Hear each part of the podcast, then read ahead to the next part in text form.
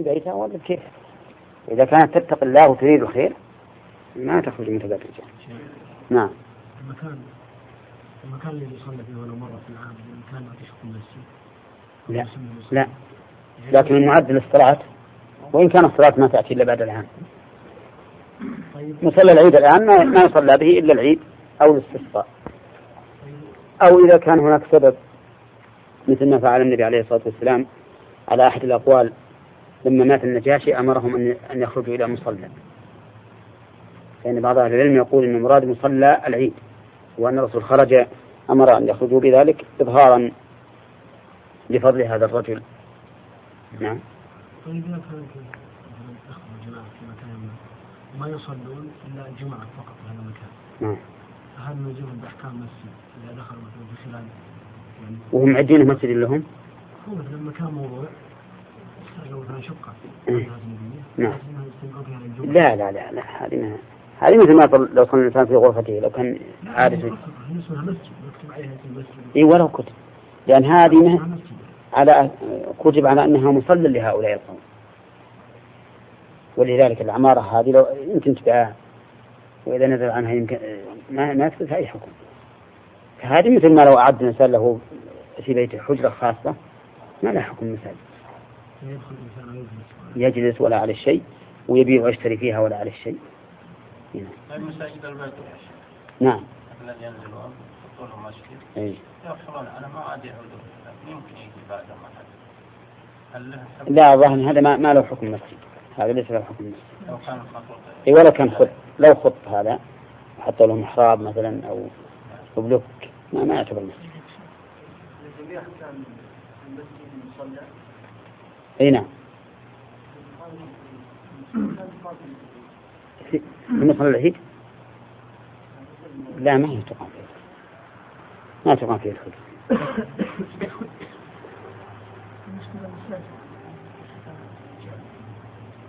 ما هي مخازن لا ما هي مخازن صلاة ولو في البيوت كما هو المشهور من مذهب الحنابلة وهذا تقدمنا هذا لا تتون بالشيء الماضي لأن هذا ترى يعوقنا الآن ما نقول إلا حديث واحد. نعم. نعم نعم نعم هذا خارج المسجد مثل ما كان رسول يضحي بالمصلى كان ينحر بالمصلى هذا لفظ البخاري. المعنى ما هو في نفس المكان يعني ما كان مثلا قدامه قريبا منه ينسب إليه. يقول وعن أم عطية انتهينا منها. نعم أي نعم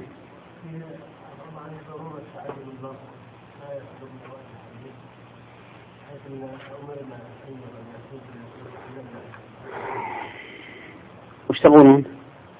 أنه يشرع على المرأة طلب العلم خروج المرأة لطلب العلم. إيه؟ طيب يشرع هذا؟ إذا أذنت الفتنة طيب هذا يمكن أن يقال ولا شك فيه لأن الرسول في خطبة كما سألينا في الخطب يعظهن ويذكرهن ويأمرهن وينهى. والفائدة الثانية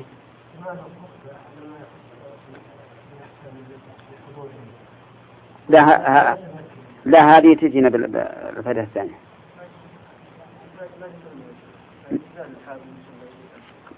لا ذكرناها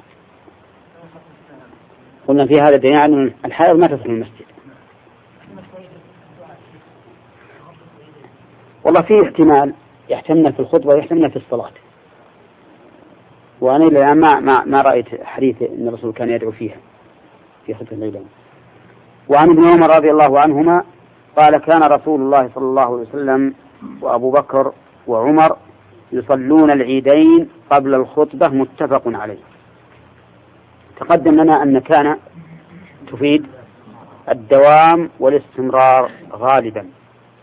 كان رسول الله وأبو بكر وعمر يصلون العيدين قبل الخطبة بخلاف الجمعة. الجمعة تصلى فيها الصلاة بعد الخطبة. أما في العيدين فإن الصلاة قبل وسيأتي شرع بين الفرق بينهما.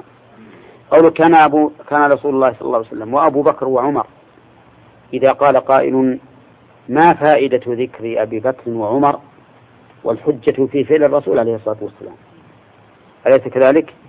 قلنا بلى الحجة في فعله، ولكنه يذكر فعل أبي بكر وعمر ليتبين أن الأمر لم ينسخ وأنه بقي إلى ما بعد حياة الرسول صلى الله عليه وسلم ولم ينسخ. هذه واحدة. ثانيا ليستدل به على من خالف هدي الخلفاء، على من خالف هدي الخلفاء من الأمراء أو غيرهم، مثل ما سيأتينا في سبب ذكر هذا الحديث، وكذلك أيضا مثل ما ذكروا عن عثمان رضي الله عنه لما كان في أول خلافته يقصر الصلاة في منى ثم أتمها، فكانوا يحتجون عليه بفعل أبي بكر وعمر، بفعل الرسول عليه الصلاة والسلام وأبي بكر وعمر. يقول كانوا يصلون العيدين قبل الخطبة، والحكمة من ذلك أو الفرق بينها وبين الجمعة لأن الجمعة الخطبتان الخطبة فيها شرط على القول الراجح ولا بد منها، والشرط يتقدم المشروط، وأما الخطبة في العيدين فإنها سنة لو لم يخطبوا صحة الصلاة، ولا يجب أيضا حضورها واستماعها، فلهذا ترك الناس أحرارا، من صلى العيد وأراد أن ينصرف فلينصرف، بخلاف الجمعة فإنه يجب حضور الخطبة واستماعها. ومعلوم أننا لو قدمت خطبة العيد لكان من لازم ذلك أن يلزم الناس بالحضور والاستماع، هذا هو الحكمة. ومن ثم، وهي مسألة ليست من هذا الباب لكن استطرادا، من ثم يتبين أنه إذا اجتمع كسوف وصلاة فريضة مع اتساع الوقت لهما فالمقدم الفريضة، فإنها تقدم الفريضة، كما حصل في الشهر الذي قبل الماضي، اجتمع العشاء والكسوف، فبعض الناس قدم الكسوف وبعض الناس قدم الفريضة، والصواب تقديم الفريضة أولا لأنها أهم، والثاني لأجل أن يترك الأمر لمن صلى الفريضة، إن شاء بقي للكسوف وإن شاء لم يبقى، خصوصا إذا قلنا بأن الكسوف سنة وليست بواجبة، ولأن الفريضة أحب إلى الله عز وجل فينبغي أن تقدم على ما دونها، سواء قلنا إن الكسوف واجب أو سنة. هذه مثل استطردية، ولهذا لا تعليق عليها بسؤال ولا غيره. نعم. يقول هذا يصلون العيدين قبل الخطبة، كلمة الخطبة مفرد، فهل هذا من باب اسم الجنس الشامل للخطبتين أو أنها خطبة واحدة؟ أكثر الأحاديث أنها خطبة واحدة، وأن الرسول عليه الصلاة والسلام لم يخطب في العيد خطبتين، لكن روى ابن ماجه أنه كان يخطب خطبتين يفصل بينهما بجلوس، إلا أن الحديث ضعيف، الحديث ضعيف، وعلى هذا فيكون قبل الخطبة هنا لبيان الحقيقة، يعني معناه أن خطبة واحدة فقط، يعني قبل الخطبة وهي خطبة واحدة كما سيأتي. هذا الحديث حدث به الصحابة أولا إحياء للسنة وبيانا لها، وثانيا لأن بعض الأمراء أو الخلفاء صاروا يقدمون الخطبة على الصلاة اجتهادا منهم وحرصا منهم على تعلم الخير من الناس، يستمعون إلى الخطبة فرأوا أن يقدموها، ولكن هذا الاستحسان استحسان باطل. وش اللي يبطله؟ النص، الذي يبطله النص، وهو نظير من قال إن أمير المؤمنين عثمان رضي الله عنه أتم في منى لأنه صار يصلي خلفه الأعراب والجهال فخاف أن يظن الناس أن الصلاة ركعتان فقط فأتم لذلك. نقول هذا بعيد أن يلاحظه عثمان رضي الله عنه، لأن العلم في زمن عثمان انتشر بين الناس أكثر من زمن الرسول صلى الله عليه وسلم، ولأن الرسول عليه الصلاة والسلام أحرص منه على أن لا يضل الناس في فقه الدين، ومع ذلك كان يقصر الصلاة. فإذا نقول إن الذين قدموا ذلك مثل مروان بن الحكم قدموا الخطبة على الصلاة أخطأوا وإن كان قصدهم حسنا. ها؟ لا، فيه مخالفة السنة لا شك أن فيه إثم، أن فيه إثما في هذا في هذه الشعيرة دقيقة، في هذه الشعيرة، لأنك إذا قدمتها والناس كلهم يصلون ما كلهم عالم، يظنون أن الشرع هكذا، أن الشرع هكذا، فإذا كان هذا الظن سيقع صار إنكاره واجبا. ولهذا أنكر أبو سعيد على مروان حينما قدم الخطبة على الصلاة، وهو محل الإنكار، لأن الذي يقدم الخطبة على الصلاة مثل الذي يقدم السجود على الركوع، وإن كان سنة، لكن ما دام هذا ورد عن الشرع مرتبا فإنه يؤخذ أو يعمل به مرتبا. وإن كان التنظير بالنسبة للسجود والركوع وصلاة العيد وخطبتها مهم من كل وجه، لكن قصدي أن ما ورد مرتبا فإنه ينكر على من خالف ترتيبه، ولا محل للاستحسان مع وجود الشرع. إذن استفاد من هذا الحديث مشروعية الخطبة في العيد، وأنها بعد الصلاة.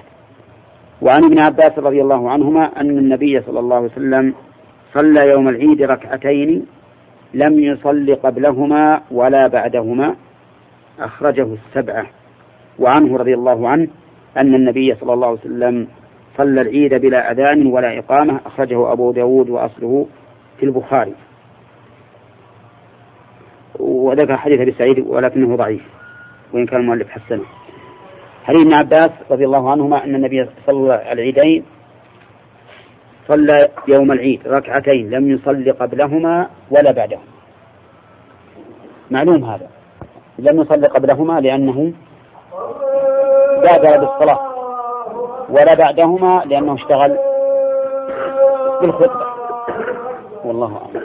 فيستفاد من هذا الحديث أنه لا يصلي قبل صلاة العيد صلاة ولا بعدها صلاة، وأن المشروع أن يؤدي صلاة العيد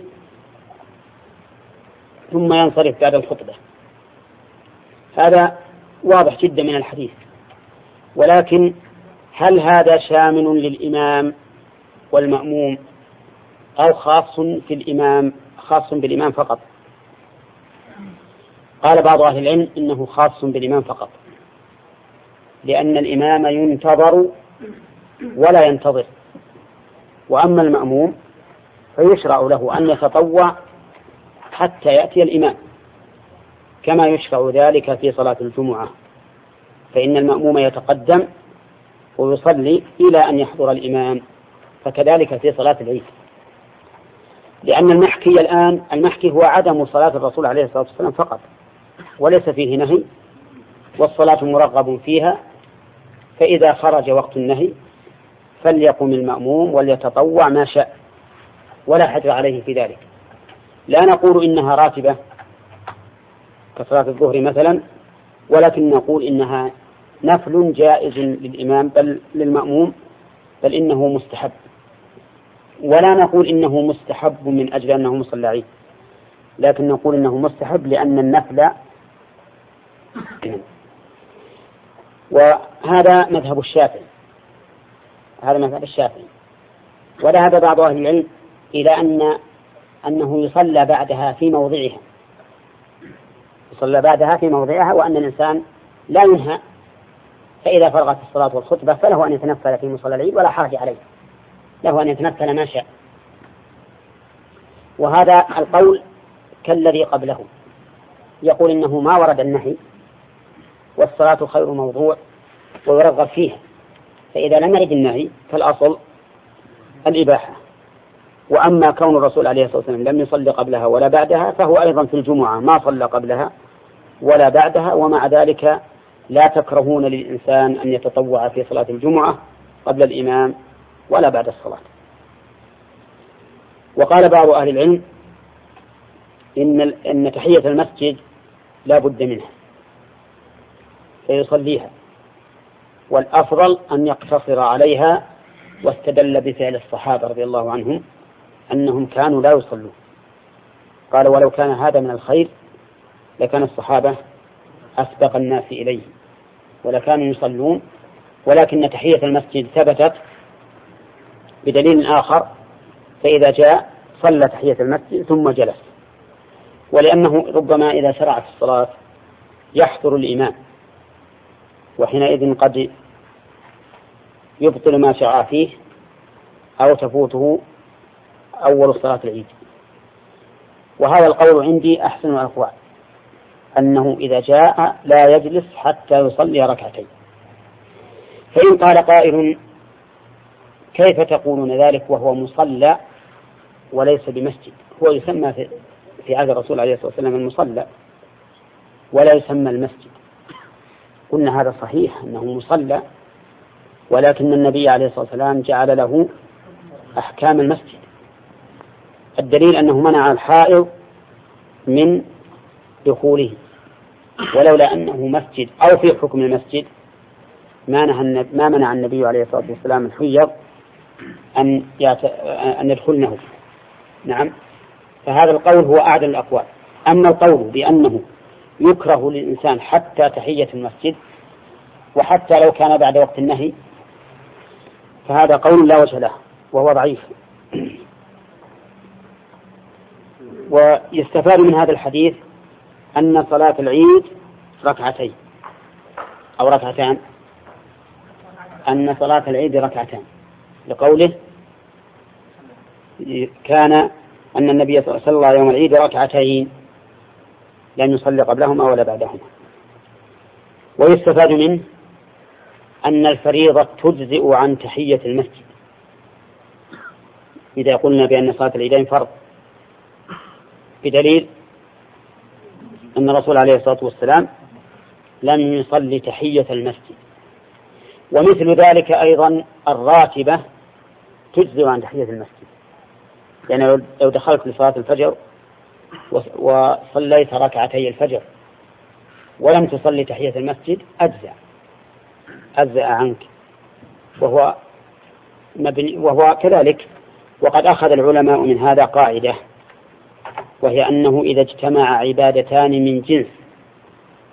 عبادتان من جنس وليست إحداهما مفعولة على وجه القضاء ولا على وجه التبعية للأخرى اكتفي بإحداهما عن الأخرى. نعم، واستدلوا بهذا الحديث. فهنا اجتمع عبادتان من جنس وهما الصلاة والتحية، وإحداهما ليست مفعولة على وجه القضاء ولا على وجه التبعية للأخرى، وإنما قالوا ولا على وجه التبعية للأخرى لئلا يقول قائل إن الفريضة تجزئ عن الراتبة، لأن الراتبة تابعة للفريضة فلا يكتفى بها عنه. وعلى هذا فنقول إذا دخل المسجد وصلى الراتبة أو الفريضة أجزأ عن تحية المسجد. طيب فإن صلى الجنازة تجزئ ولا لا؟ ما تجزئ، يعني لو دخل ووجدهم يصلون على الجنازة فصلى وهو يريد أن يبقى في المسجد فإنه لا يجلس حتى يصلي ركعتين، لأن صلاة الجنازة ليست من جنس صلاة الركعتين. نعم. طيب ولو دخل في مكة يريد الطواف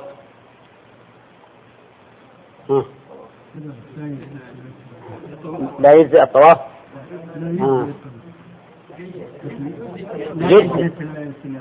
نعم، لا، إذا دخل للطواف كفى الطواف. وجه ذلك أولا الدليل والتعليل. الدليل أن الرسول صلى الله عليه وسلم لما دخل المسجد الحرام في الحج ماذا فعل أول ما بدأ به؟ الطواف والتعليل، لأن الطائف بعدما ينتهي الطواف سيصلي ركعتين خلف المقام، واعلم أنه أن بعض أهل العلم أطلق أنه يسن لمن دخل المسجد أن يصلي ركعتين إلا المسجد الحرام لأن تحيته الطواف، وهذا الإطلاق فيه نظر، فيقال المسجد الحرام إن دخلته للطواف فتحيته الطواف، وإن دخلته لغير الطواف كما لو دخلته لتصلي أو لتستمع العلم أو ما أشبه ذلك فإنه كغيره من المساجد تحيته ركعتان. نعم، الظاهر أنه يجزي لأن هذا مستثنى. أي نعم، إذا كانت على وجه القضاء، مثل لو كان عليه ظهر وحضر صلاة الظهر الآن، وما ما تجزي عن الظهر السابقة. أي نعم، نعم، بلى بلى معلوم. لكن لو أراد أن يصلي الظهر الحاضر الآن وينويها عن الحاضر والغائب ما صح. نعم. أي نعم، ما تكفي.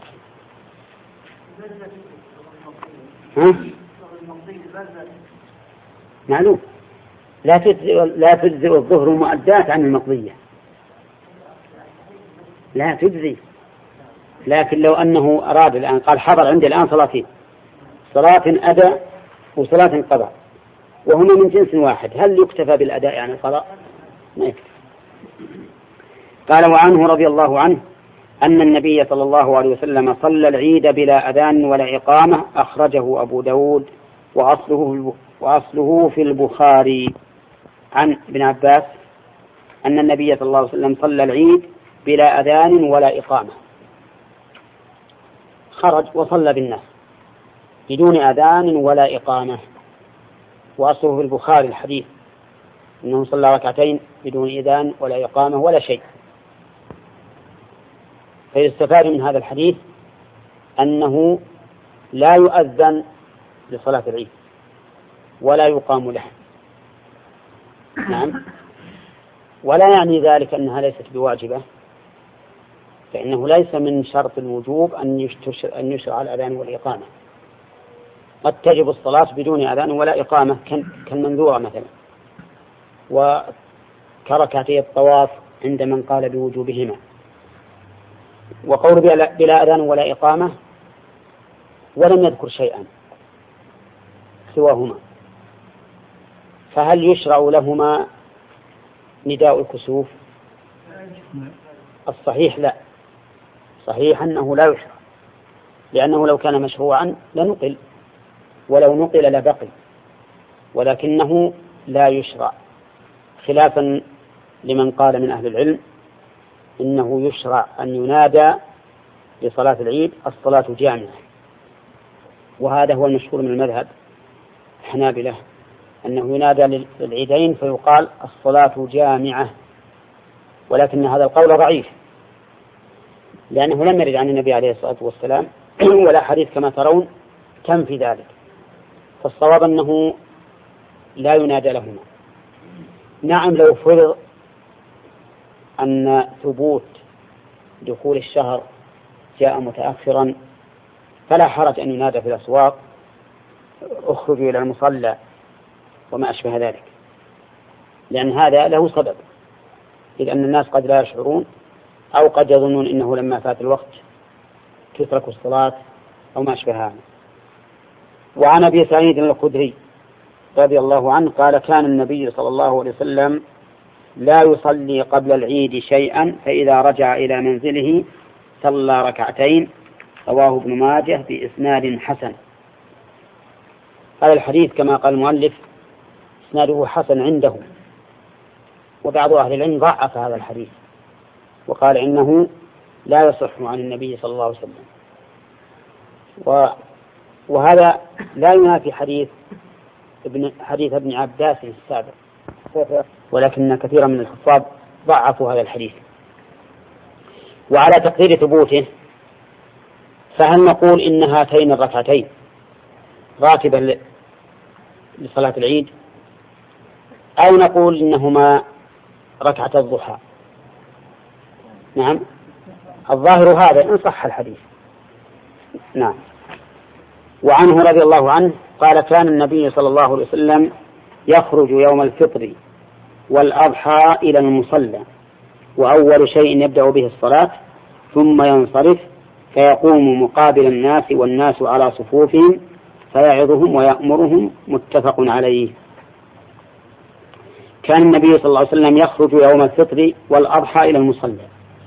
تقدم لنا أن كان تفيد الاستمرار غالبا، وقول المصلى أي مصلى العيد، وهو مكان معد لذلك.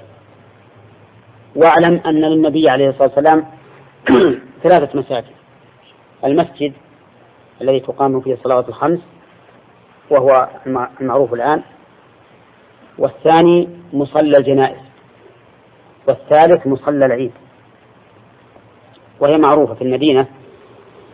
فمصلى الجنائز كان يصلي على الجنائز غالبا فيه، وربما يصلي على الجنازة في المسجد كما صلى على ابني بيضاء في المسجد. وأما مصلى العيد فهو خارج البلد، يخرج النبي عليه الصلاة والسلام فيصلي فيه. قال: وأول شيء يبدأ به الصلاة. أول خبر ولا مبتدأ؟ والصلاة خبر، لأنه يريد أن يخبر ما هو، لا عن الصلاة بأنها أول، فيكون أول مبتدأ والصلاة خبره. أول ما يبدأ به الصلاة يعني صلاة العيد، ثم ينصرف من الصلاة يعني ينتهي منها، ثم يقوم مقابل الناس، يقف عليه الصلاة والسلام مقابل الناس ووجهه وظهره إلى القبلة، والناس على صفوفهم، ما يقوم إليه أحد ولا يجتمع إليه أحد، وذلك لئلا يحصل ضجة أو تشويش أو زحام، يبقى الناس على أماكنهم ما يقربون إليه، ولكن الله عز وجل يجعله في صوته بركة يسمعونه فيعظهم. ما هي الموعظة؟ قالوا إن الموعظة هي الإعلام المقرون بترغيب أو ترهيب. هذا الموعظة إعلام مقرون بترغيب أو ترهيب حسب ما يقتضيه المقام.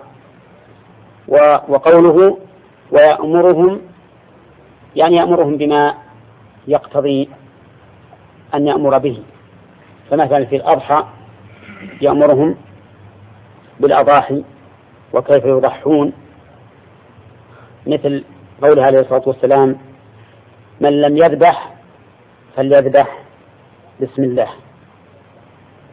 وكذلك إذا كان هناك بعث يريد أن يبعثه من السرايا يأمر به عليه الصلاة والسلام. يستفاد من هذا الحديث فوائد: أولا مشروعية الخروج في صلاة العيد إلى المصلى خارج البلد، الدليل كان يخرج يوم الفطر والأضحى إلى المصلى. الثاني أن المدينة كغيرها من المدن يصلى فيها العيد خارج المسجد، خلافا لعمل الناس اليوم، الناس اليوم يصلون العيدين في المدينة في المسجد، ولكن السنة بلا شك أن يكون خارج المسجد. نعم. ومن فوائد الحديث أن الصلاة لا يسبقها شيء في هذا المكان، كقوله أول ما يبدأ به الصلاة. ومن فوائد الحديث أنه ينبغي للخطيب أن يكون وجهه نحو الناس، كقوله فينصرف ثم ينصرف فيقوم مقابل الناس ولو كانت القبلة خلفه ولو كانت القبلة خلفه. نعم. وبهذا نعرف أن استقبال القبلة له أحكام،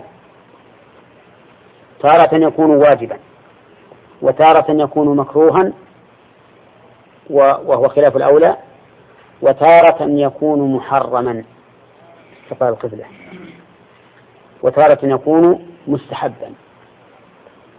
أربع حالات: يكون واجبا في الصلاة، ويكون حراما حال قضاء الحاجة سواء كان الإنسان في الفضاء أو في البنيان، فإنه يحرم على الإنسان أن يستقبل القبلة حال قضاء الحاجة، بول أو غائط، حتى لو كنت في البنيان ما يجوز. ويكون مستحبا نعم عند الدعاء، حتى قال صاحب الفروع يتوجه أن يكون استقبال القبلة مشروعا في كل عبادة إلا بدليل، لما ذكر الفقهاء رحمهم الله أنه يشرع للمتوضي أن يستقبل القبلة حال الوضوء، قال في الفروع وهو متوجه في كل عبادة إلا بدليل. نعم. وصاحب الفروع تعرفونه، هو محمد بن مفلح أحد تلاميذ شيخ الإسلام الكبار، وكان هو من أعلم الناس باختيارات شيخ الإسلام، حتى كان ابن القيم مع كونه من خواص الشيخ كان يراجعه أحيانا ليتبين له اختيارات شيخه رحمهم الله جميعا. وكتاب الفروع تكلمنا عليه كثيرا وقلنا إنه يسمى عند الناس مكنسة المذهب، يعني إنه حال جميع ما في مذهب الإمام أحمد من الأقوال والروايات والأوجه والتخريجات، بل إنه رحمه الله حاول لمذهب الإمام أحمد ولغيره من المذاهب، حتى المذاهب الأخرى يشير إليها. ثم إن فيه التوجيهات هذه تدل على أن الرجل عنده فقه كبير، وفيه مباحث ما تكاد تجدها في غيره، كبحثه في أول صلاة التطوع وبيان تفاضل الأعمال، وكبحثه أيضا في أول الحج في بر الوالدين وهل يجوز معصيتهما أو لا يجوز وما أشبه ذلك. إنما هو يأتي أحيانا ببحوث ما تجدها في غيره. يقول هو أنه يتوجه أن يستحب استقبال القبلة في كل طاعة إلا بدليل. طيب، ومتى يكون استدبارها أولى من استقبالها؟ في مثل هذه الحال، حال الخطبة، وإذا انصرف الإمام من الصلاة بعدما يقول أستغفر الله اللهم أنت السلام ثلاثا، اللهم أنت السلام ومنك السلام، تبارك في هذا الجلال والإكرام، فإن الأفضل أن يستقبل الناس. يستفاد من هذا الحديث أنه لا يشرع المنبر في صلاة العيد،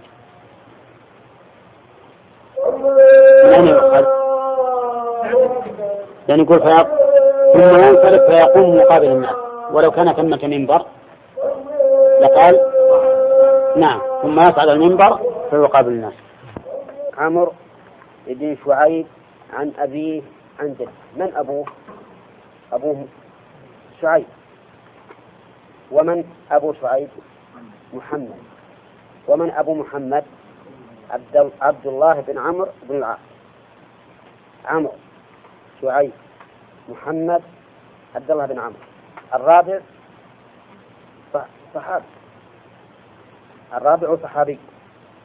هنا هذه الترجمة نحب أن نتكلم عليها لأنها كثيرا ما تلف والعلماء مختلفون فيها. عمرو بن شعيب عن أبيه، أبي من؟ عن أبي شعيب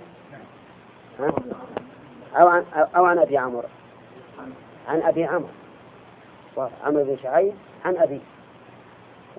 بحثا عن أبي شعيب ما يستقيم. الضمير يعود على الموضوع الذي أتحدث عنه عن أبي، طيب عن جده، هنا محل الخلاف. الأول ما في خلاف عن أبيه أنه المراد به شعيب، لكن عن جده، جد من؟ جد عمر ولا جد شعيب؟ قال بعض أهل العلم إنه يحتمل أن يكون الضمير عائدا على عمر، فيكون المراد بجده محمد، المراد بجده محمد. فإذا روى محمد عن رسول الله صلى الله عليه وسلم كان الحديث مرسلا، كان الحديث مرسلا، لأن محمد من التابعين مو من الصحابة، فهمتم؟ وإذا كان منتهى السند التابعية وهو مرفوع فإنه يكون مرسلا. والمرسل من أقسام الضعيف، المرسل من أقسام الضعيف. وقال بعضهم عن جده أي جد عمر، جد شعيب، عن أبيه عن جده أي جد أبيه وهو عبد الله. قال وإذا كان هو جد أبيه فإنه منقطع، لأن شعيبا لم يدرك عبد الله، ما أدرك عبد الله بن عمرو، وإذا كان لم يدركه صار فيه انقطاع. فالحاصل أنه على كلا التقديرين السند منقطع، وإذا كان منقطعا لم يكن صحيحا، وذلك لجهالة الواسطة، ومن شرط كون الحديث صحيحا أن يكون متصل السند. ولكن المحققين من أهل العلم كالذهبي وغيره يقولون إن شعيبا قد أدرك جده، عبد الله بن عمرو، فروايته عنه إذن متصل، حتى إن بعضهم قال إن محمد الناس قبل شعيب وكفل عبد الله شعيبا، إن محمد الناس قبل عبد الله، وأن عبد الله هو الذي كفل شعيب ابن ابنه، فيكون الحديث حينئذ متصلا ولا إشكال فيه. وهذا القول هو الصحيح، أنه أن سنده متصل، وأنه أن شعيبا يروي عن جده عبد الله بن عمرو بن العاص. قال البخاري رحمه الله أدركت الإمام أحمد بن حنبل وإسحاق بن راهوية وابن معين وعامة أصحابنا كلهم يحتجون بحديث عمرو بن شعيب عن أبيه عن جده. يقول فمن الناس بعد هؤلاء؟ حتى قال إسحاق بن راهوية إنه إذا كان ما دون شعيب، ما دون عمرو، إذا كان ما دون عمرو ثقات فإن حديثه كحديث نافع عن عبد الله بن عمر. هو صحيح ولا لا؟ مالك عن نافع عن عبد الله بن عمر، هذا من أصح الأسانيد. ولهذا ذكر النووي أن الذي عليه المحققون من أهل العلم الاحتجاج برواية عمرو بن شعيب عن أبيه عن جده، وقد ذكر ذلك ابن القيم رحمه الله في ذات المعاد في سياق الكلام على الحرانة في قول الرسول عليه الصلاة والسلام أنت أحق به ما لم تنكحي. فالصحيح أنه إذا سلم ما دون عمرو من الرواة فإن رواية عمرو بن شعيب عن أبيه عن جده صحيحة. وهذا الخلاف ما لم يدل الدليل على أن المراد بالجد عبد الله، فإن دل الدليل على أن المراد بالجد عبد الله فلا إشكال. لماذا يكون الدليل؟ مثل أن يقول عن جده عبد الله، إذا قال عن جده عبد الله زال الإشكال. وكذلك مثل أن يقول عن جده قال سمعت رسول الله صلى الله عليه وسلم أو رأيت، إذا قد سمعت أو رأيت زال الإشكال، صار المراد به عبد الله. نرجع الآن إلى حديث اللي معنا عن عبد الله بن عمرو بن شعيب عن أبيه عن جده رضي الله عنهم قال قال نبي الله صلى الله عليه وسلم. طيب رضي الله عنهم حسب المعروف أن يقال رضي الله عنه، لأن الأخير منهم هو الصحابي فقط، وكأن إن صحت النسخة كأنه يراد بذلك التغليب. قال قال نبي الله صلى الله عليه وسلم التكبير في الفطر 7 في الأولى و5 في الآخرة. هذا عندكم في الفطر ولا في العيد؟ لا أقول في العيد ولا في الفطر؟ في الفطر 7 في الأولى و5 في الأخرى، والقراءة بعدهما كلتيهما. أخرجه أبو داود ونقل الترمذي عن البخاري تصحيحه. قولها التكبير في الفطر 7 في مراد الفطر أي صلاة الفطر، والأضحى مثل 7 في الأولى. واختلف العلماء هل منها تكبيرة الإحرام أو خارجه، فمن العلماء من يقول إن تكبيرة الإحرام منها، وعلى هذا فتكون تكبير الزوائد 6، ومنهم من قال إن تكبيرة الإحرام ليست منها، وعلى هذا فتكون التكبيرات 7 الزوائد 7 والثامنة تكبيرة الإحرام. وقوله 5 في الأخرى هذه لا شك أن تكبيرة القيام ليست منها، لأن تكبيرة القيام لا تكون في حال القيام، تكون في حال النهوض من السجود، وعلى هذا فهي غير محسوبة. على الاحتمال الأول تكون التكبيرات الزوائد 6 في الأولى و5 في الثانية، والجميع 11 تكبيرة. وعلى الاحتمال الأخير تكون الزوائد 7 في الأولى و5 في الثانية، يكون المجموع 12. والمسألة هذه اختلف فيها أهل العلم بناء على صحة هذا الحديث، فمنهم من قال إن هذا الحديث ليس بصحيح. الإمام أحمد يقول لا يثبت في هذا شيء مرفوع عن النبي عليه الصلاة والسلام، وإنما هي آثار. وقال بعض أهل العلم إن الحديث حسن، الحديث حسن. وأما ما قاله المؤلف ونقل الترمذي عن البخاري تصحيحه فقد ناقشه الشارح وقال إنه لم يجد في سنن الترمذي عن البخاري أنه صححه، وإنما نقل البيهقي عن الترمذي أن البخاري صحح حديث كثير بن عبد الله غير عن ابن شعيب، صحح حديثا آخر. ومن ثم اختلف العلماء في تكبيرات العيدين. قال الإمام أحمد وقد روي في ذلك ألوان وكل جائز، لكن مشهور من مذهبه ما دل عليه هذا الحديث أنها 5 تكبيرات زوائد في الثانية و6 تكبيرات زوائد في الأولى، وهذا هو المعمول به الآن.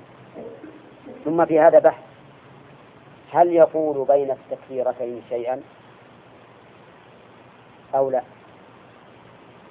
ليس في هذا سنة عن الرسول عليه الصلاة والسلام، ولكنه يروى عن ابن مسعود أنه يثني على النبي عليه الصلاة والسلام، أنه يحمد الله ويثني عليه ويصلي على النبي صلى الله عليه وسلم.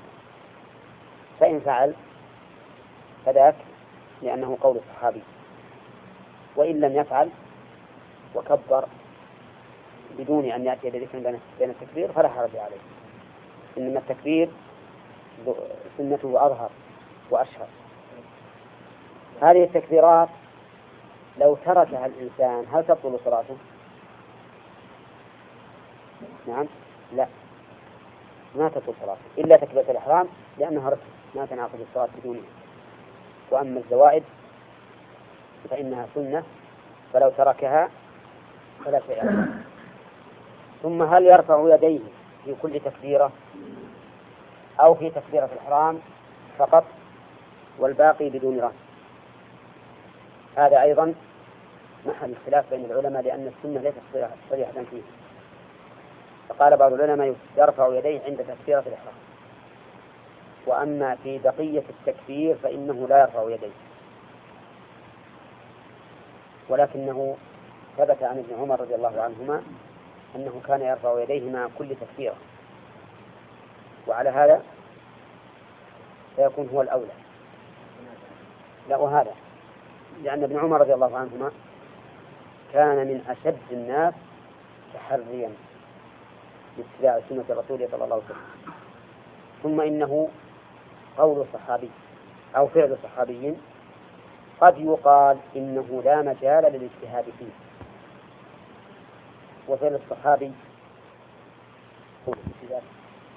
وفعل الصحابي أو قوله إذا كان لا مجال للاجتهاد فيه فله حكم الرفع.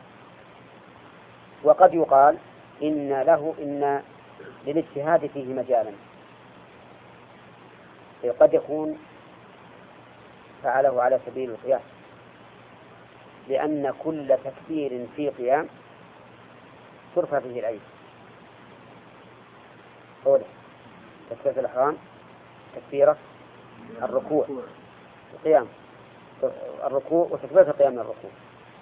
فربما يقيس مجتهد من أهل العلم من الصحابة أو من بعدهم، ربما يقيس هذا على ما ثبت به الحديث من الإشارة أو من رفع اليد عند تكبيرة الإحرام. وعلى كل حال حتى لو ثبت ذلك بالاجتهاد فإن اجتهاد الصحابي خير من اجتهاد من بعده وأقرب إلى الصواب، ولهذا اعتمده الإمام أحمد رحمه الله، لا سيما الصحابة المعروفين بالعلم والفقه كابن عمر بن مسعود بن عباس ومعاذ بن جبل وزيد بن ثابت وغيره. والحاصل أن السنة في هذه التكبيرات أن يرفع يده، فإن لم يفعل فلا شيء عليه. نعم. نعم. نعم. أي نعم، لأن من بعد ابن عمر من دون عمر قد لا يكون ممن يثق به. لا يصح من عمر فما فوق، لكن إذا جاء من بعد عمر اللي يروي عن عمر وش حاله؟ ما نبي. ولهذا إسحاق بن راهوية احترز فقال إذا ثبت من دون عمر فإن الحديث يكون كحديث مالك عن نافع عن ابن عمر. يجب ننظر من الذي روى عن عمر، ثم من الذي روى عن تلميذ عمر، وهكذا. وعن أبي واقد الليثي رضي الله عنه قال كان النبي صلى الله عليه وسلم يقرأ في الفطر والأضحى طاف واقتربت، أخرجه مسلم. لا ما أظن ثقاف. نعم، ثقاف واقتربت. كان النبي صلى الله عليه وسلم تقدم لنا أن رفع كان يشعر بالدوام غالبا، مو دائما، ويدل على ذلك ما نحن فيه الآن. كان يقرأ بقاف وباقتربت، وسبق لنا من حديث النعمان بن بشير أنه كان يقرأ بماذا؟ سبح وهل أتى. وبهذا نعرف أن كان لا تقتضي الاستمرار دائما، بل غالبا. قال يقرأ في الفطر والأضحى، أي في العيدين، أي في الصلاة، بقاف قاف والقرآن المجيد. كلمة قاف حرف من حروف الهجاء، هل له معنى؟ قال بعض أهل العلم إن له معنى، وأنه رموز إلى أشياء يعينونها، وقال بعض أهل العلم إن له معنى الله أعلم به، وقيل لا نقول له معنى ولا لا معنى له، نقول الله أعلم. وقال بعض العلماء بل نقول لا معنى له، بل نقول لا معنى له. فعندنا الآن 4 أقوال، والصواب أننا نقول لا معنى له. فيقول كيف تجزم بأنه لا معنى له وهو كلام الله عز وجل؟ قلت أجزم بذلك استنادا إلى قوله تعالى نزل به الروح الأمين على قلبك لتكون من المنذرين بلسان عربي مبين. واللسان العربي المبين لا يجعل لهذه الحروف معنى، وحينئذ يتبين أنه لا معنى له. واستنادا إلى أن الله عز وجل يقول لنبيه عليه الصلاة والسلام وأنزلنا عليك الذكر لتبين للناس ما نزل إليه، لتبين الناس ما نزل إليه، وهذا مما نزل. ولو كان له معنى لبينه النبي عليه الصلاة والسلام، فلما لم يبينه علم أنه لا معنى له. إذن يرد علينا مسألة عظيمة كبيرة، وهو أن يكون في كلام الله تعالى ما هو لغو. لغو قلنا هذا إيراد صحيح، لكن عنه جواب صحيح. اللغو هو الذي لا فائدة منه، اللغو هو الذي لا فائدة منه، وهذه الحروف لها فائدة عظيمة. الفائدة العظيمة منها هو أن القرآن الكريم الذي أعجز هؤلاء الفصحاء البلغاء لم يأتي بحروف لا يعرفونها، وإنما أتى بحروف يعرفونها ويبنون منها كلماتهم ثم كلامهم، ومع ذلك أعجزهم. قال الزمخشري وغيره من أهل العلم، ووافقهم شيخ الإسلام ابن تيمية، ولهذا لا تجد والجزاء والموت قيام الساعة وكل ما يتعلق بحال الإنسان. نعم، ولهذا صارت تقرأ في هذا المجلس. وأما اقتربت ففيها الإشارة إلى الأمم السابقين ومواقفهم من أقوامهم وماذا حل بهم، أي بالمكذبين للرسل. ففيها موعظة عظيمة لمن كان له قلب. وفيها أيضا ذكر الجنة والنار ومآل المؤمنين المتقين، إن المتقين في جنات ونهر في مقعد صدق عند مليك مقتدر. وعلى هذا فنقول يشرع أن يقرأ الإمام في صلاة العيدين بماذا؟ بقاف واقتربت الساعة أحيانا، وأحيانا يسبح والغاشية. أيهما أفضل أن يقتصر على واحد منها دائما، أو أن نقول هذا مرة وهذا مرة؟ أي أن نقول هذا مرة وهذا مرة، هذا هو الصحيح. وهكذا نقول في جميع العبادات التي وردت على وجوه متنوعة، أن الأفضل أن يقرأ بهذا تارة وبها، أن يفعل هذا تارة وهذا تارة، حتى يكون قائما بالسنة كلها. نعم، نجد. نعم. اقترب التفسير معجزة الرسول صلى الله عليه وسلم، اقترب الساعة وانشق القمر. بلى. قضية هي صارت عند الدكتور. نعم. نعم، فيها مشكلة. والأفضل أن لا نسميها معجزة، نسميها آية، لأن الله ما ذكر معجزة في آية الأنبياء، وإنما ذكر آيات. والآية هي العلامة على صدق النبي، بخلاف المعجزة. المعجزة ما أعجز قد تكون من مشاوش الشياطين تعجز البشر، لكن آية هي التي جاءت بها نطق بها القرآن. نعم، وهي أصوب. وعن جابر رضي الله عنه قال كان رسول الله صلى الله عليه وسلم إذا كان يوم العيد خالف الطريق، أخرجه البخاري، ولأبي داود عن ابن عمر نحوه. كان رسول الله صلى الله عليه وسلم إذا كان يوم العيد خالف الطريق. خالف الطريق فيه يعني مثلا إذا خرج لصلاة الظهر من طريق رجع من طريق آخر، إذا خرج ليشتري شيئا خرج من طريق ورجع من طريق آخر. طيب إذا في الصلاة فقط إذا كان يوم العيد خالف الطريق، يعني في الخروج إلى الصلاة خاصة، مو في كل شيء. يعني ليس كل طرق يوم العيد تكون فيها المخالفة، إنما المخالفة في خروجه إلى صلاة العيد فقط. وهذا فعل من أفعال رسول الله صلى الله عليه وسلم. وقد سبق لنا قاعدة أفعال الرسول عليه الصلاة والسلام، وأنه إذا كان الفعل مجردا عن قرينة ويظهر فيه التعبد صار مستحبا فقط وليس بواجب، مستحبا وليس بواجب.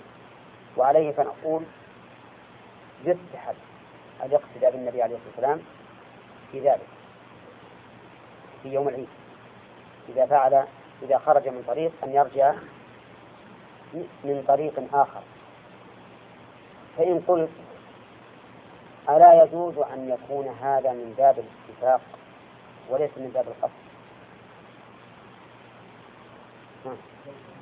نقول لا، نقول هذا ليس من باب الاتفاق. لو كان من باب الاتفاق لكان الأغلب أن يكون الاتفاق في طريق واحد، الطريق اللي جاء منه يرجع منه. لكن لما كان يخالف علم أنه مقصود. فما هي الحكمة في المخالفة؟ قال بعض العلماء الحكمة لأجل أن تشهد له الطريقان يوم القيامة أنه خرج وتصلى، لأن الله يقول عن الأرض يومئذ تحدث أخبارها تشهد بما عمل عليها من خير وشر، فتكثر البقاع التي تشهد له يوم القيامة. هذا قول. وقيل الحكمة أن العيد من الشعائر الظاهرة، فكان من الأنسب أن تخالف فيه الطرق ليكون ذلك أظهر، ولا لا؟ لأنه إذا جاء من طريق ثم رجع من آخر ظهرت هذه الشعيرة في الطريقين، بخلاف ما إذا كان من طريق واحد. وقال بعض أهل العلم إنما فعل ذلك إرغاما للمنافقين، لأن الناس ليسوا يخرجون من طريق كلهم من طريق واحد ورجعوا من طريق واحد، يختلفون. يمكن الطريق الذي خرجت منه أن يكون مرجعا لغيره، وبالعكس فيكثر المسلمون في الأسواق فيكون في ذلك إغارة للمنافقين. وقيل إنه يفعل ذلك لأجل أن يتفقد أحوال الفقراء في كل سوق، لأن من عادة الرسول عليه الصلاة والسلام تفقد أصحابه، فخوفا من أن يكون في هذا السوق فقير جاء من الطريق الآخر ليوافيه. ويمكن أن نقول إن الرسول يفعل ذلك لكل هذه الحكم ولغيرها أيضا، أليس كذا؟ نعم، لأن كل هذه الحكم لا تتضاد، وإذا كانت لا تتضاد فليكن كل هذه الحكم ثابتة، وربما حكم أخرى ما نعلمها أيضا. والذي يعنينا من ذلك أنه من الأمور المشروعة، ويأتي إن شاء الله بقية في تحت فوائد بالله خلاص ليس كلها خير. من هذه الأحاديث أولا مشروعية التكبيرات الزوائد في صلاة العيد، لقوله التكبير في الفطر 7 في الأولى و5 في الأخرى. ويستفاد منه الحكمة في كثرة التكبير في أيام العيد تحقيقا لقوله تعالى ولتكملوا العدة ولتكبروا الله. ولهذا تجدون من غروب الشمس إلى العيد يشرع التكبير وجهروا به في الأسواق وبالمساجد، وكذلك صلاة العيد يزاد فيها هذا التكبير، وكذلك خطبة العيد يكثر فيها من التكبير. واختلف العلماء هل يبدأها بالتكبير أو يبدأها بالحمد كسائر الخطب، فذهب أكثر الفقهاء إلى أنه يبتدئ خطبة العيد بالتكبير، 9 تكبيرات في الخطبة الأولى و7 في الخطبة الثانية. وذهب بعض أهل العلم إلى أنه يبدأها بالحمد في غيرها من الخطب، ولكن يكثر فيها التكبير. هي يتبين بهذا الحكمة في هذه الزوائد، أي في التكبيرات الزوائد في صلاة العيد، أن كل هذا الزمن وقت تكبير الله عز وجل. ويستفاد من الحديث أن العدد هو هذا 7 في الأولى معها تكبيرة الإحرام، فتكون الزوائد 6 و5 في الثانية، وهي زوائد كلها. ويستفاد من ظاهر الحديث أنه لا يقول بين التكبيرات شيئا، وإلى هذا ذهب بعض أهل العلم أنها تكبيرات بدون ذكر بينها، وذهب آخرون إلى أنه يسن الذكر بينها اعتمادا على ما روي عن ابن مسعود رضي الله عنه أنه كان يحمد الله ويثني عليه ويصلي على النبي صلى الله عليه وسلم. وأما الحديث الثاني فيستفاد منه مشروعية قراءة قاف واقتربت الساعة لفعل الرسول عليه الصلاة والسلام. وهل نقول بوجوبها؟ نعم، لا نقول به، لأن عندنا قاعدة سبق أن قررناها، وهي أن مجرد الفعل لا يدل على الوجوب. ثم عندنا أيضا دليل آخر غير هذه القاعدة، وهو قوله عليه الصلاة والسلام لا صلاة لمن لم يقرأ بأم الكتاب، فهذا دليل على أن غيرها لا تجب قراءته. ويستفاد من هذا الحديث مراعاة الأحوال، أن الرسول عليه الصلاة والسلام كان يقرأ بهاتين السورتين في المجمع الكبير في صلاة العيد، ولم يقرأ بهما في صلاة الجمعة فيما نعلم، وذلك لطولهما، والجمعة يسقطها خطبة، فلو اجتمع الخطبة وطول الصلاة لشق ذلك على الناس، لا سيما وأن الجمعة تأتي في وقت الظهيرة والحرب بخلاف العيد.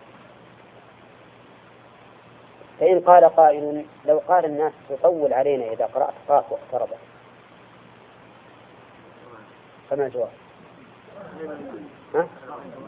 نقول هذا ورد عن الرسول عليه الصلاة والسلام، وقد قال أنس ما صليت وراء إمام قط أخف صلاة ولا أتم صلاة من النبي صلى الله عليه وسلم. ولو أننا راعين الناس في ترك السنن لكانت الملة مللا وكانت الأمة أمما، يعني الناس ليسوا على مشرب واحد، والمقصود أن يجمع الناس على ما دل عليه كتاب الله وسنة رسوله صلى الله عليه وسلم. طيب وهل يقرأ غيرهما؟ نقول ثبت في حديث النعمان بن بشير كما سبق أن الرسول كان يقرأ فيهما أحيانا يسبح والغاشية. أما الحديث الأخير حديث جابر فيستفاد منه مشروعية مخالفة الطريق في الخروج إلى صلاة العيد. الدليل فعل الرسول عليه الصلاة والسلام. فإن قلت أفلا يمكن أن يكون هذا وقع اتفاقا، وحينئذ لا يدل على المشروعية.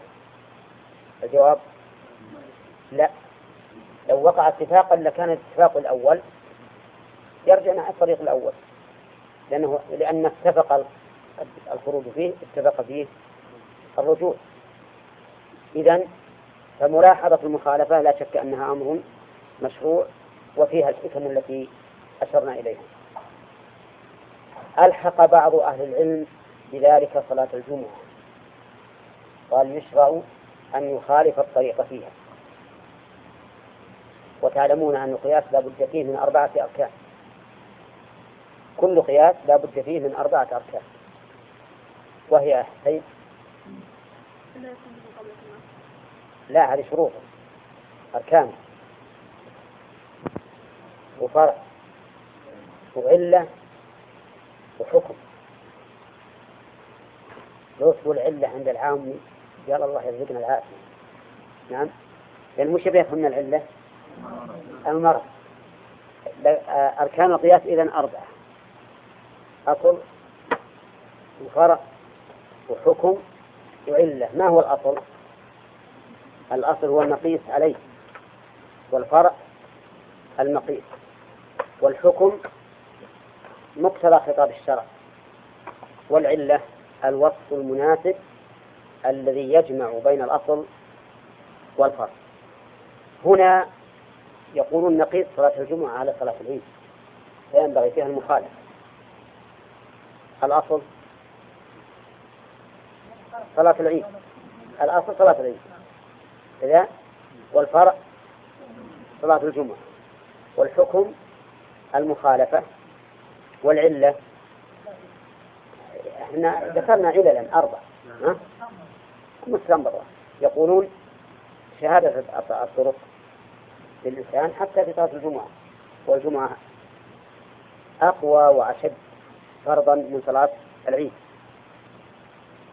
ولكننا نقول إن هذا القياس لا يصح لاختلال شرط صحته، وهو أن لا يكون مخالفا للنص. وهنا في هذا القياس مخالفة فيما يظهر للنصوص. كيف هذه المخالفة؟ نقول إن الرسول عليه الصلاة والسلام يصلي الجمعة، وصلاته الجمعة أكثر من صلاة العيد، ومع ذلك ما ورد أن الرسول عليه الصلاة والسلام كان يخالف الطريق ولا أرشد إليه، لا فعلا ولا قولا ولا إيمانا. وإذا كان كذلك فليس بمشروع. وقد سبق لنا في هذا الباب قاعدة مهمة، وهو أن كل شيء وجد سببه في عهد النبي عليه الصلاة والسلام ولم يحدث فيه سنة فإن السنة فيه الترك والعدم، إذ أن الرسول عليه الصلاة والسلام ما يمكن يدع ما وجد سببه وهو أمر مشروع، أليس كذلك؟ وعلى هذا فنقول هذا القياس ظاهره أنه يخالف النص فلا يعتبر. وتجاوز قوم من أهل العلم في هذه المسألة وقالوا يلحق به المضي إلى صلاة الجماعة أيضا. صلاة الجمعة ربما يعني يكون فيها شيء من الشبهة، لأن صلاة الجمعة صلاة اجتماع عام وصلاة في عيد الأسبوع، ففيها نوع مشابه لصلاة العيد. لكن قالوا أيضا يلحق بها بقية الصلوات، فينبغي إذا خرج من طريق، إذا ذهب المسجد من طريق أن يرجع من طريق آخر. هذا توسع. وتوسع آخرون فقال ينبغي في كل عبادة يقصدها أن يذهب من طريق ويرجع من آخر، حتى لو ذهب إلى زيارة أخيه في الله أو إلى عيادة مريض فإنه يذهب من طريق ويرجع من آخر. وهذا توسع جائز. والتوسع في دلالات القياس إلى هذا الحد كالتوسع في دلالات الألفاظ بأن ندخل في اللفظ ما لا يحتمله، وكلاهما خطأ في الاستدلال. والواجب على طالب العلم التحري والدقة في الإلحاق، سواء كان ذلك عن طريق اللفظ أو عن طريق المعنى الذي هو القياس. لماذا؟ لأن الذي يلحق شيئا بشيء أو يدخل فردا في عموم معناه أنه قال على الله قولا، فإذا لم يكن عن علم تشهد النصوص له بالقبول فإنه لا يجوز أن يعتمد. واضح؟ ولهذا الصحيح في هذه المسألة أنه مقتصر على ما جاء به النص وهي المخالفة في صلاة العيد فقط، أما ما سواها فلا يلحق بها. فالرسول عليه الصلاة والسلام كان يعود المرضى وكان يشهد الجنائز وكان عليه الصلاة والسلام يصلي الجمعة ويصلي الجماعات ويذهب في الغزو ويذهب أيضا في الحج في العمرة، ما ورد عنه أنه كان يخالف الطريق. نعم في ذهابه إلى عرفة ورجوعه منها ورد أنه كان يخالف الطريق، نعم. وأما أنه إذا دخل المسجد من باب يخرج من باب آخر وما أشبه ذلك فهذا ما ورد.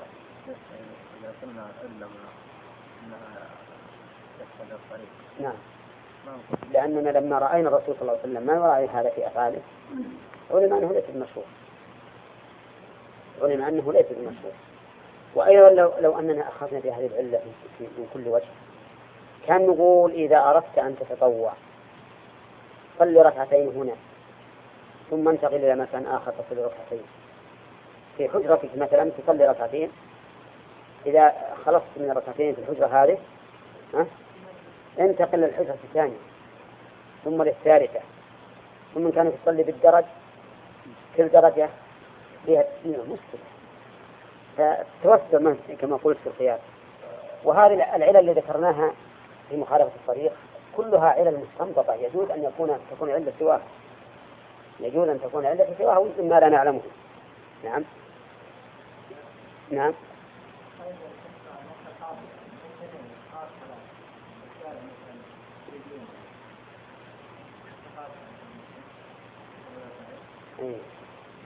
لا ما أظن تقاس، لأن الشارع واحد هنا وتوجيهه إلى رايح وجاي هذا من أجل سهولة المرور عليه.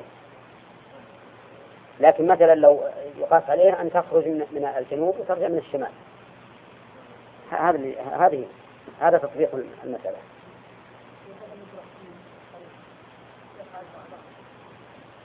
هو الظاهر بناء على القاعدة إنه ما لا يدرك كله لا يفرق. يعني مثلا لو فرضنا إن بيتك يعني تتوحد الطرق في طريق واحد، هذا ضرورة ما يجب. بعض الأحيان يكون بيتك في بيت في سوق ست ما تأتي إليه إلا ومن طريق واحد، أو كذلك المرور يمنعك. هذا إن شاء الله إذا علم الله من نية العبد أنه لو قدر لفعل يكتب له. نعم ما خارج. نعم. والصلاة والسلام على نبينا محمد وعلى آله وأصحابه أجمعين. نعم أي نعم بسيط. قال رحمه الله تعالى: وعن أنس بن مالك رضي الله عنه قال: قدم النبي صلى الله عليه وسلم المدينة، يعني قدمها مهاجرا من مكة، وإنما هاجر النبي عليه الصلاة والسلام من مكة إلى المدينة مع محبته لمكة، لأن أهل مكة منعوه أن يظهر دين الله عز وجل، حتى إنهم تمالؤوا على أن يقتلوه أو يحبسوه أو يخرجوه، وإذا يمكر بك الذين كفروا ليثبتوك أو يقتلوك أو يخرجوك، ويمكرون ويمكر الله والله خير الماكرين. قدم المدينة كانت تسمى يثرب، ثم سميت المدينة في كتاب الله وفي سنة رسول الله صلى الله عليه وسلم، ولم يسميها الله تعالى يثرب إلا حكاية عن المنافقين، وإذ قالت طائفة منهم: يا أهل يثرب لا مقام لكم. لكن مع الأسف أن بعض الكتاب العصريين يرون أنه من الطيب ويتطايبون إذا قالوا قدم يثرب وخرج من يثرب وجاء إلى يثرب وما أشبه ذلك، مع أن المدينة هو اسمها. وقول على المدينة هو المكان، في الأصل المكان الذي يجتمع فيه الناس يسمى مدينة، ولكنها أطلقت أو صارت علما بالغلبة على أي شيء، على مدينة الرسول صلى الله عليه وسلم. وهذا كما قال ابن مالك: وقد يصير علما بالغلبة. إيش بعد؟ مضافا مضاف أو مصحوب ال كالعقبة. نعم. والمدينة إذن عالم بالغلبة على المدينة التي هاجر إليها النبي صلى الله عليه وسلم.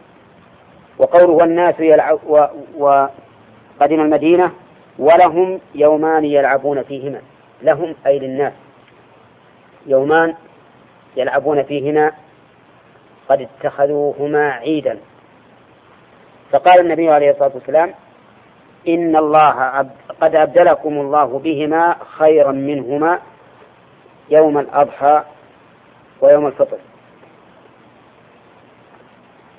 قد أبدلكم الله خيرا منهما أي من هذين اليومين، يوم الأضحى يعني عيد الأضحى ويوم الفطر.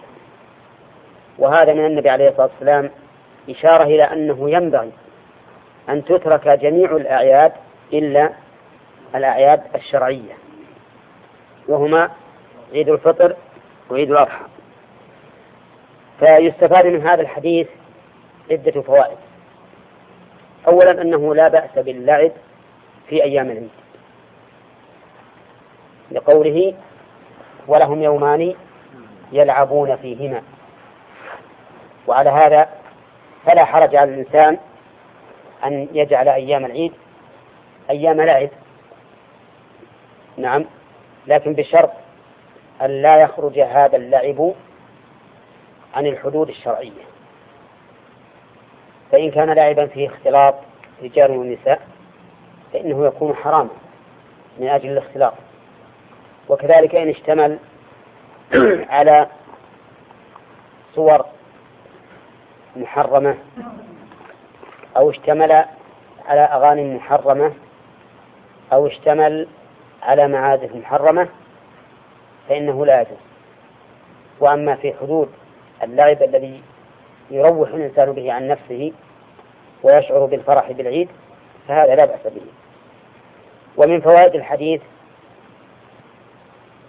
الإشارة إلى أنه لا ينبغي أن يتخذ في السنة عيد إلا ما شرعه الله، وهو عيد الأضحى وعيد الفطر، هذا وهو متخذ على سبيل اللعب، فكيف بما اتخذ على سبيل العبادة كأعياد الميلاد؟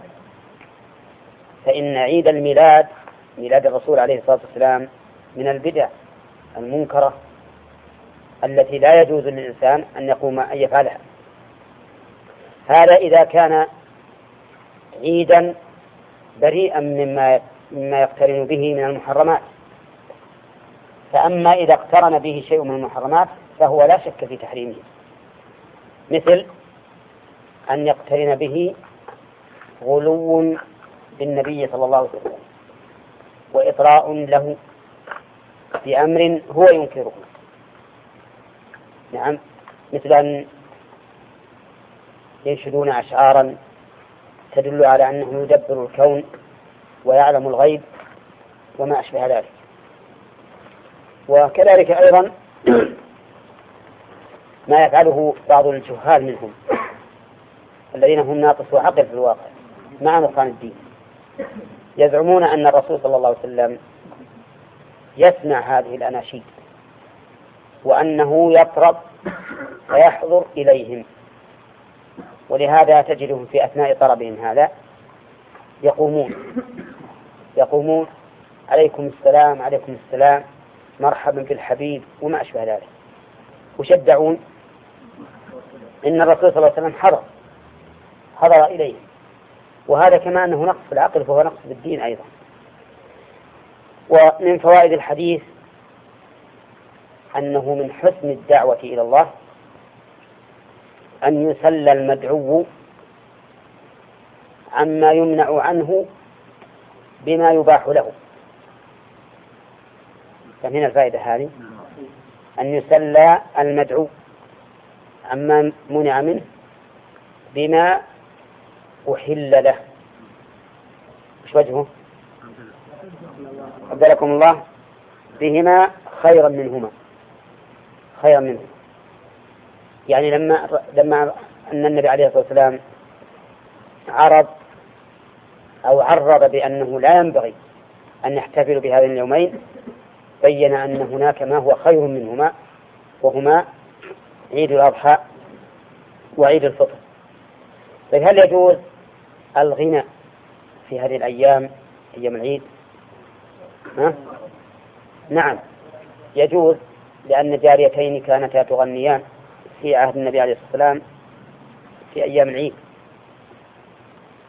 فانتهرهما أبو بكر رضي الله عنه، فقال النبي صلى الله عليه وسلم: دعهما فإنها أيام عيد، أيام عيد، لكن بشرط أن يخلو عن المعازف، أن يخلو عن المعازف المحرمة كالموسيقى والعود والرباب وما أشبهها، لأن ما ورد في الغناء فقط لأجل أن يحصل للإنسان فرح وسرور وانطلاق، وكل إنسان بحسب مزاجه، لأن بعض الناس قد لا يفرح بهذا الشيء.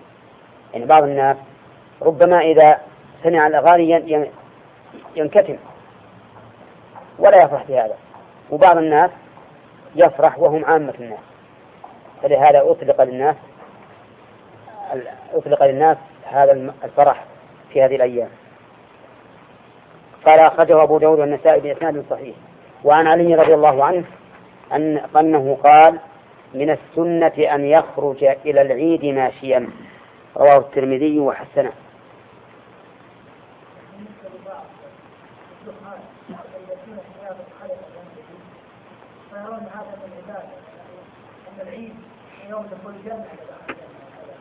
نعم، هذا من البدعة مخالف للسنة، لأن الرسول عليه الصلاة والسلام كان في أيام العيد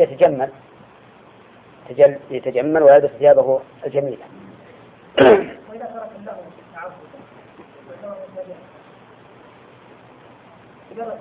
أي نعم، إذا تركه تعبدا في هذه الأيام فإنه لا ينبغي، لأن هذا من الأمور المباحة، ما يتعبد بتركه وقد أباحه الشارع، لكن من تركه لأن نفسه ما تقبل هذا الشيء فلا حرج عليه. يمكن أنها مصغرتان، لأن الجارية تطلق على المرأة الصغيرة وعلى الأنثى مطلقة، فيمكن أنهما صغيرتان، ولكن الرسول علّل بعلة واحدة فقط أنها أيام عيد، ما قال وهم أنهما صغيرتان. نعم، أي نعم،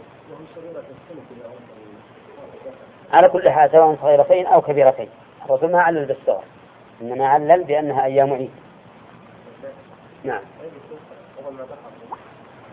والذي ينبغي تجنبها. نعم، لا، الطبل يقولون إنه مغلف من وجهين والدف من وجه واحد، فيكون صوت الطبل أعظم في الرنة من صوت الدف. نعم صحيح، هذا صحيح. نعم، الدجاج بذلك السنة واتفق عليها أهل العلم. نعم،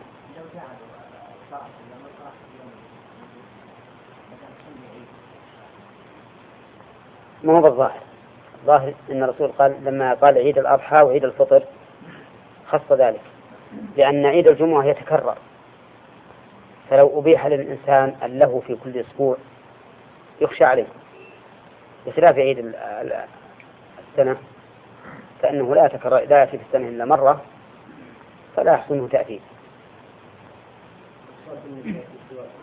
نعم،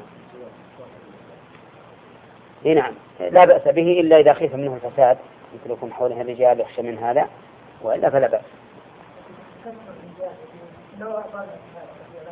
من السنة أن يخرج إلى العيد ماشيا. أولا إذا قال الصحابي من السنة، فالمراد سنة الرسول صلى الله عليه وسلم. ويكون له حكم الرفع. ثانيا إذا قال من السنة، فقد يكون المراد السنة الواجبة، وقد يكون المراد السنة غير الواجبة، لأن المهم أنها طريق النبي عليه الصلاة والسلام، هذا المهم، أنها طريق الرسول صلى الله عليه وسلم. فقول أنس رضي الله عنه: من السنة إذا تزوج البكر على الثيب أقام عندها 7. هذه سنة واجبة. وقول علي هنا من السنة أن يخرج إلى العيد ماشيا، هذا مستحب وليس بواجب. وقول أن يخرج هذه مبتدأ، أن مدت عليه في تأويل مصدر مبتدأ يعني خروج، وماشيا حال من فاعل يخرج يعني لا راكبا. فيستفاد من هذا الحديث أنه ينبغي للإنسان أن يخرج إلى العيد ماشيا، وهذا هو الأفضل، لأنه يكتسب بذلك الأجر بالخطوات الكثيرة، ولأنه أخشى في الغالب من الخروج راكبا، ولأنه أهون على الناس من ازدحام السيارات والتعب. ولهذا كثيرا ما تفوت الإنسان صلاة العيد إذا كان بالسيارة، لأنه إذا دخلنا السير ما يتمكن من الخروج ولا من الرجوع ولا من التقدم لزحام السيارات، فيبقى في سيارته فتفوته الصلاة وهو في سيارته. لكن لو جاء ماشيا تيسر أن يصل إلى المسجد، إلا أنه قد يقول قائل إذا كان الإنسان بعيدا كما هو موجود الآن، البلاد تباعدت، نقول هنا يمكن أن يركب على السيارة من أجل إدراك الصلاة. لكن إذا أقبل إلى المسجد ينزل منها من بعيد ويأتي على قدميه فيحصل هذا وهذا. وعن أبي هريرة رضي الله عنه أنهم أصابهم مطر في يوم عيد، فصلى بهم النبي صلى الله عليه وسلم صلاة العيد في المسجد، رواه أبو داود بسند لين.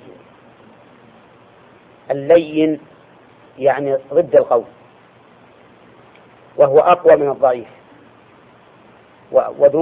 ودون الحسن أيضا، وفي مرتبة بين الحسن وبين الضعيف. وقوله هنا أصابهم مطر في يوم عيد فصلى بهم في المسجد، يستفاد منه أن الأصل في صلاة النبي صلى الله عليه وسلم العيد خارج المسجد، وهو كذلك. ويستفاد منه أنه إذا حصل عذر فإنه يصلى في المسجد داخل البلد، والعذر إما مطر وإما برد شديد وريح وإما حر شديد، كما لو جاء خبر العيد متأخرا في ارتفاع النهار، وإما خوف من عدو. المهم أي عذر يكون، إذا كان هناك عذر فإنهم يصلون في المسجد. وإذا صلوا في المسجد هل يصلونها كالعادة أو كالصلاة المفروضة؟ كالعادة، لأنه إذا سقطت سنة المكان لعذر فإنها لا تسقط سنة الأفعال، تبقى الصلاة على ما هي عليه، فيصلي أولا ثم يأتي بالخطبة. ثم قال المؤلف رحمه الله قال اللين القوي والجيد، هذا والصفات اللين اللي بين الضعيف والحسن، والقوي والجيد دون الصحيح وفوق الحسن. ثم قال باب صلاة الكسوف. الفوائد فائدتين، كل واحد في فائدته. الأول يستفاد أن السنة أن يخرج ماشيا، والثاني يستفاد منه أن الصلاة في خارج المسجد إلا العذر. قال باب صلاة الكسوف. صلاة الكسوف هنا من باب إضافة الشيء إلى سببه، يعني الصلاة التي سببها الكسوف. يقال الكسوف والخسوف بمعنى واحد، وقيل الكسوف للشمس والخسوف للقمر، لقوله تعالى فإذا برق البصر وخسف القمر. الخسوف للقمر والكسوف للشمس، ولكن الأظهر أن معناهما واحد، كسوف وخسوف بمعنى واحد. فما هو الكسوف؟ فسره الفقهاء بقولهم: ذهاب ضوء أحد النيرين أو بعضه. ذهاب ضوء أحد النيرين أو بعضه، أي أو ذهاب بعضه، هذا تعريف الفقهاء له. ولكنه في الحقيقة ليس ذهابا لضوئهما، ولكنه احتجاب، إذ أن الضوء باقي، ولكن الذي حصل احتجاب هذا الضوء. نعم، وطبعا احتجاب بغير الغمام والسحاب وما اعتيد، هذا ما يسمى كسوف، وإلا قد ينحجب ضوء الشمس أو ضوء القمر بالسحاب وبالضباب وبالغبار، لكن هذا ليس كسوفا. إذن بماذا ينحجب ضوء الشمس؟